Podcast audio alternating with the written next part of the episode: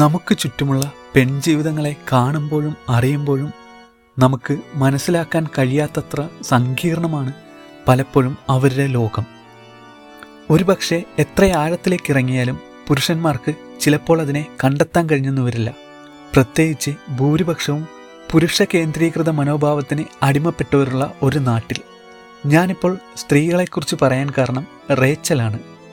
ഒരു വശത്ത് ആധുനിക സമൂഹത്തിൽ സ്വാതന്ത്ര്യത്തിന്റെയും സ്വന്തം ഇഷ്ടങ്ങളുടെയും ആകാശം കാണുന്നവൾ. അതേസമയം തന്നെ മതവും ചുറ്റുപാടും നിശ്ചയിക്കുന്ന അതിർവരമ്പുകൾ മുറിക്കാൻ കഴിയാതെ ആശങ്കപ്പെടുന്നവൾ. അതാണ് റേച്ചൽ. ഇതിനിടയിൽ ഭർത്താവ് ആഗ്രഹിക്കുന്ന പോലെയുള്ള ജീവിതവുമായി ഉത്തമ കുടുംബിനിയായി അവൾ മുന്നോട്ടു പോവുകയും ചെയ്യും. ആരാണ് ഈ റേച്ചൽ എന്നല്ലേ? കന്യാവ്രതത്തിന്റെ കാവൽക്കാരനിലെ റേച്ചലിനെ കുറിച്ചാണ് ഞാൻ പറയുന്നത്.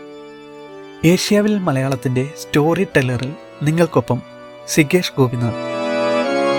സമകാലിക മലയാളത്തിന്റെ ജനുവരി മൂന്നാം വാരത്തിൽ വന്ന പ്രിയ ജോസഫിന്റെ കന്യാവ്രതത്തിന്റെ കാവൽക്കാരൻ എന്ന കഥയാണ് ഇത്തവണ. നമുക്ക് കഥയുടെ കുറച്ച് ഭാഗം കേട്ട് മടങ്ങി വന്നാലോ?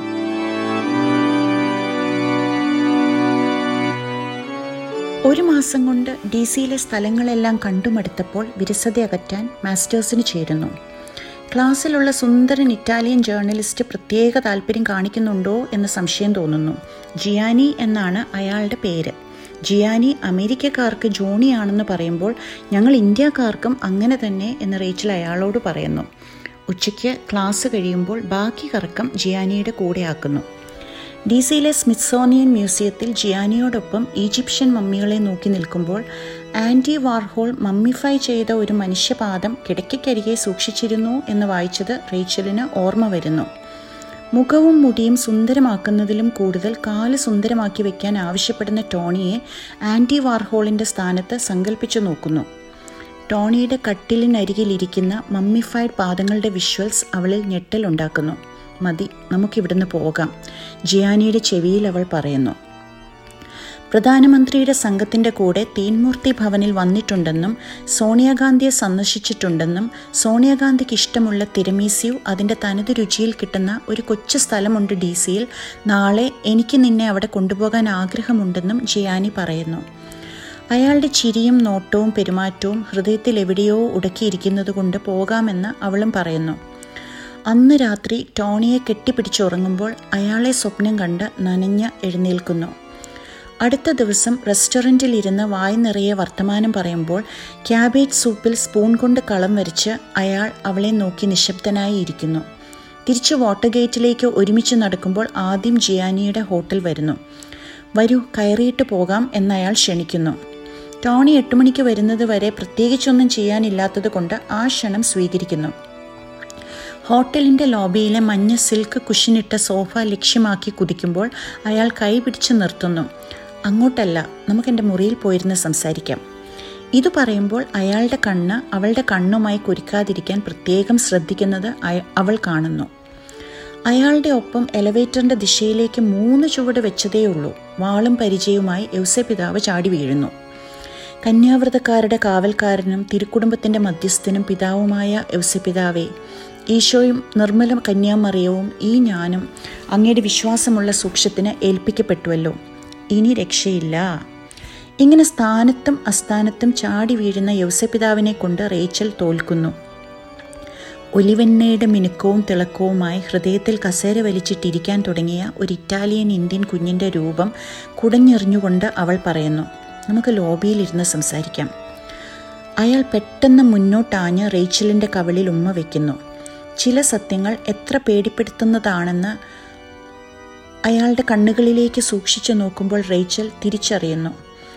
മനസ്സും കാലുകളും അവിടെ നിന്ന് പണിപ്പെട്ട് വലിച്ചു പറിച്ച് തിരിച്ച് ഹോട്ടലിൽ വന്ന് നിക്സൺ വിവാദത്തിൽ ആൻസി ആന്റി പുലർത്തിയ ഉദാസീന മനോഭാവം മറന്നു കളഞ്ഞ് ആന്റിയെ വീണ്ടും വിളിക്കുന്നു.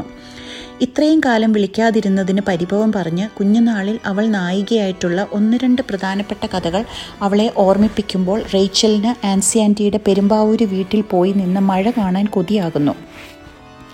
നാട്ടിൽ പോയി മമ്മിയെ കാണാനും കൊതി തോന്നുന്നു. പറയാൻ വിട്ടുപോയ ഒന്ന് രണ്ട് പൊങ്ങച്ച വിശേഷങ്ങൾ ആന്റിയെ പറഞ്ഞു കേൾപ്പിക്കുന്നു.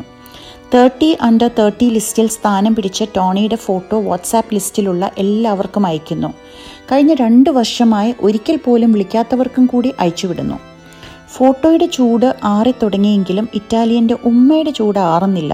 അതിങ്ങനെ ഉള്ളിൽ കിടന്ന് തിളയ്ക്കുന്നു.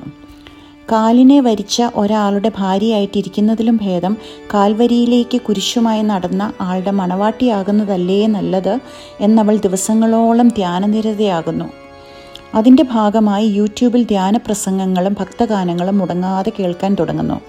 ചില അച്ഛന്മാരുടെ പ്രസംഗത്തിലെ സ്ത്രീവിരുദ്ധതയും മറ്റു മതക്കാരോടുള്ള അസഹിഷ്ണുതയും സഹിക്കാൻ പറ്റാതെ ആ പരിപാടി ഫുൾ സ്റ്റോപ്പ് ഇടുന്നു.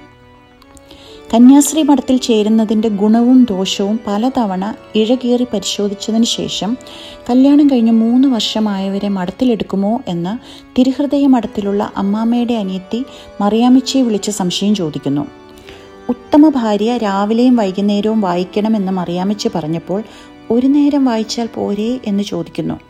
ഇപ്പോഴത്തെ പ്രാർത്ഥനകളും നൊവേനുകളും ചൊല്ലിത്തീർത്തിട്ട് ഉത്തമ ഭാര്യ രണ്ട് നേരം വീതം ചൊല്ലാനുള്ള സമയക്കുറവ് മറിയാമച്ചിയെ ബോധിപ്പിക്കുന്നു. ഭർത്താവിന്റെ ഹൃദയത്തിലേക്കുള്ള വഴി വയറ്റിലൂടെയാണെന്നുള്ളത് മറക്കണ്ട എന്ന് മറിയാമച്ചി വീണ്ടും ഓർമ്മിപ്പിക്കുന്നു. മറിയാമ്മച്ചി ഇത് ഏത് യുഗത്തിലാണ് ജീവിക്കുന്നതെന്ന് ആലോചിച്ച് അതൊക്കെ പണ്ട്. ഇപ്പോൾ ഹൃദയത്തിലേക്കുള്ള വഴി പാദങ്ങളിലൂടെയാണ് എന്ന് പറഞ്ഞപ്പോഴേക്കും ഫോൺ കട്ടായി പോകുന്നു. ഉത്തമ ഭാര്യ വായിച്ചു തുടങ്ങിയെങ്കിലും പുലർച്ചയ്ക്ക് മുൻപേ അവൾ ഉണർന്ന് കുടുംബാംഗങ്ങൾക്ക് ഭക്ഷണം ഒരുക്കുകയും എന്ന വരികളിലെത്തിയപ്പോൾ അവിടെ തട്ടി തടഞ്ഞു വീഴുകയും അതിരാവിലെ എന്റെ പട്ടി എഴുന്നേൽക്കും എന്ന് മനസ്സിൽ പറഞ്ഞ് ബൈബിൾ അടച്ച് രാവിലെ പതിനൊന്ന് മണി വരെ കിടന്നുറങ്ങുകയും ചെയ്യുന്നു. വിവാഹാനന്തരം അമേരിക്കയിലെത്തിയ റേച്ചലിന്റെ നവവധു ജീവിതകാലമാണ് കഥ പറയുന്നത്. ഫുഡ് ഫിറ്റിഷായ ഭർത്താവ് സ്വയം ആവിഷ്കരിക്കാൻ വീർപ്പുമുട്ടുമ്പോഴും സ്വയം ആവിഷ്കരിക്കാൻ വീർപ്പുമുട്ടുമ്പോൾ പ്രാർത്ഥനയിൽ അഭയം തേടുന്ന റേച്ചലിന്റെ മാനസിക വ്യാപാരങ്ങൾ. എങ്ങനെയാണ് കന്യാവ്രതത്തിന്റെ കാവൽക്കാരൻ എന്ന കഥയിലേക്ക് എത്തിയതെന്ന് ഇതിന്റെ ത്രെഡ് എവിടെ നിന്നാണ് ലഭിച്ചതെന്ന് കേൾക്കാം. കുറേ വർഷങ്ങൾക്ക് മുൻപ് എന്റെ മോളുടെ തെറാപ്പിസ്റ്റ് ഒരു അനുഭവം പറഞ്ഞിരുന്നു. സിവിയർ ഫുഡ് ഫെറ്റിഷിസം ഉള്ള ഒരു ഭർത്താവിനെക്കുറിച്ച് ഭാര്യ പങ്കുവെച്ച ചില രഹസ്യങ്ങൾ. അന്നത് ഭയങ്കര കൗതുകത്തോടെയാണ് കേട്ടിരുന്നത്. ഒരു സുന്ദരിയെ കണ്ടാൽ ആദ്യം അവളുടെ പാദങ്ങളെ നോക്കുക എന്ന് ചില പുരുഷ സുഹൃത്തുക്കൾ പറഞ്ഞു കേട്ടിട്ടുണ്ട്. പക്ഷേ ഇങ്ങനൊരു സിവിയർ ഫുഡ് ഫെറ്റിഷിസം ഉള്ള ആളെക്കുറിച്ച് ഞാൻ ആദ്യമായിട്ടായിരുന്നു കേൾക്കുന്നത്. അതിന്റെ ഒരു പ്രത്യേകത കൊണ്ട് തന്നെ അത് മനസ്സിൽ കിടന്നിരുന്നു. കന്യാവ്രതത്തിന്റെ കാവൽക്കാരൻ എന്ന കഥയുടെ സ്പാർക്ക് അവിടുന്ന്. കഥയിൽ പലയിടത്തായി ഔസേപ്പിതാവിന്റെ പ്രാർത്ഥനകൾ കടന്നു വരുന്നുണ്ട്. കഥയുടെ പേരും കന്യാവ്രതത്തിന്റെ കാവൽക്കാരൻ എന്നാണ്. ഔസേപ്പിതാവിനെ മുൻനിർത്തിയും കന്യകയായ റേച്ചലിനെ മുൻനിർത്തിയുമൊക്കെ നിരവധി വായനകൾ കഥയ്ക്ക് സാധ്യവുമാണ്. കഥ എഴുതിക്കഴിഞ്ഞാൽ അത് പിന്നെ വായനക്കാരനുള്ളതെന്നാണ് പ്രിയ പറയുന്നത്. റേച്ചൽ എന്ന പെൺകുട്ടിയുടെ ജീവിതത്തിന്റെ ഒരു ഗ്ലിംസ് കാണിക്കുക മാത്രമാണ് ഞാൻ ഈ കഥയിൽ ചെയ്തിരിക്കുന്നത്. യാതൊരുവിധ ഗ്ലോറിഫിക്കേഷനും നടത്തിയിട്ടില്ല. Let the readers make the conclusions എന്നാണ് ഞാൻ വിചാരിച്ചത്. ഞാൻ വിചാരിച്ചതുപോലെ തന്നെ വായനക്കാർ ചിലർ റേച്ചൽ ഇങ്ങനെ പോരാ എന്ന് അസ്വസ്ഥരായി. മതത്തിന്റെയും പൊള്ളയായ സോഷ്യൽ സ്റ്റാറ്റസിന്റെയും വിലങ്ങുകളിൽ തളയ്ക്കപ്പെട്ടിരിക്കുകയാണെന്നാണ് ഇവർ പറയുന്നത്. റേച്ചലിനെ കുറച്ചുകൂടി സ്വതന്ത്രയാക്കാമായിരുന്നു എന്നൊരു അഭിപ്രായവും ഇവർക്കുണ്ട്. എന്നാൽ ചിലരാവട്ടെ റേച്ചൽ ഭയങ്കര നന്മയുള്ള കുട്ടി പ്രലോഭനം ഉണ്ടായിട്ടും അതിലൊന്നും വീണില്ലല്ലോ എന്നൊക്കെ ആശ്വാസം പ്രകടിപ്പിക്കുകയുണ്ടായി. വിശുദ്ധിയുടെ ഒരു തലം ഈ കഥയ്ക്കുണ്ടെന്നാണ് അവർ പറയുന്നത്.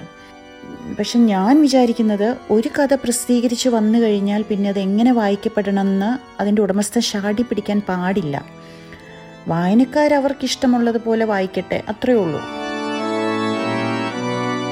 മുൻപൊരിക്കൽ ഗൃഹലക്ഷ്മി നടത്തിയ കഥാമത്സരത്തിൽ ഒന്നും രണ്ടും സ്ഥാനത്തെത്തിയത് രണ്ട് പ്രിയമാരായിരുന്നു.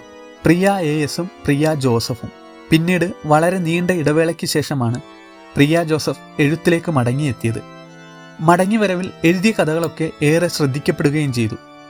ഈ നീണ്ട കാലയളവ് കഥയുടെ ആലോചനയിലും എഴുത്തിലുമൊക്കെ സാധാരണ വലിയ മാറ്റങ്ങൾ ഉണ്ടാക്കാറുണ്ട്.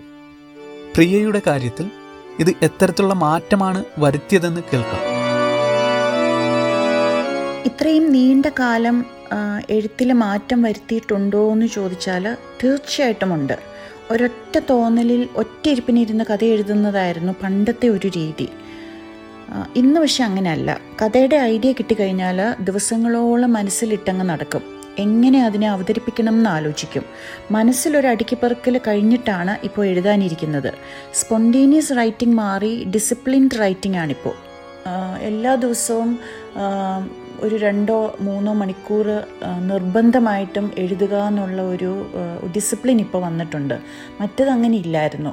തോന്നുമ്പം ഇങ്ങനെ മനസ്സിലേക്ക് ഒരു കഥ വരുമ്പോഴേക്കും ചാടി ബുക്കും പേനയും എടുത്തിരുന്ന് എഴുതുക എന്നുള്ളതായിരുന്നു പണ്ടത്തെ ഒരു രീതി. തുടക്കത്തിൽ നമ്മൾ പറഞ്ഞിരുന്നു കഥാപരിസരം എന്നത് അമേരിക്കയാണെന്ന്. പ്രിയ വളരെയേറെ വർഷങ്ങളായി അമേരിക്കയിൽ ജീവിക്കുന്നയാളാണ്. വലിയൊരു ആധുനിക ജനാധിപത്യ സമൂഹത്തിലെ ജീവിതം എഴുത്തിനെയും കാഴ്ചകളെയും ഒക്കെ നവീകരിച്ചത് എങ്ങനെയാണെന്നും പ്രിയ പറയുന്നു. അമേരിക്കയിൽ ഇപ്പോൾ വന്നിട്ട് ഒരു ഇരുപത്തിമൂന്ന് വർഷമായി. ഈ നീണ്ട ജീവിതം ഇവിടെയുള്ള ഈ നീണ്ട ജീവിതം കാഴ്ചപ്പാടിനെ ഭയങ്കരമായിട്ട് മാറ്റിമറിച്ചിട്ടുണ്ട്. ചിന്തകളൊക്കെ കുറച്ചും കൂടി വിശാലമായതുപോലെയാണ് തോന്നുന്നത്. പിന്നെ അത് മാത്രമല്ല യാതൊരു ഇൻഹിബിഷനും ഇല്ലാതെ എഴുതാനും എല്ലാം ഉൾക്കൊള്ളാനും ഒക്കെയുള്ള ഒരു പക്വതയും ധൈര്യവും ഇവിടുത്തെ ജീവിതം തരുന്നത് പോലെയാണ് തോന്നിയിട്ടുള്ളത്. കന്യാവ്രതത്തിന്റെ കാവൽക്കാരനെ കുറിച്ച് കേട്ടുകഴിഞ്ഞപ്പോൾ ഇനിയും കഥ വായിക്കാത്തവർക്ക് അത് വേണമെന്നുണ്ടോ? സമകാലിക മലയാളത്തിന്റെ ഓൺലൈനിലോ പ്രിയയോടോ ചോദിച്ചു കഴിഞ്ഞാൽ നിങ്ങൾക്കത് ലഭിക്കുന്നതാണ്. പുതിയൊരു കഥയുമായി നമുക്ക് സ്റ്റോറി ടെല്ലറിൽ വീണ്ടും കേൾക്കാം.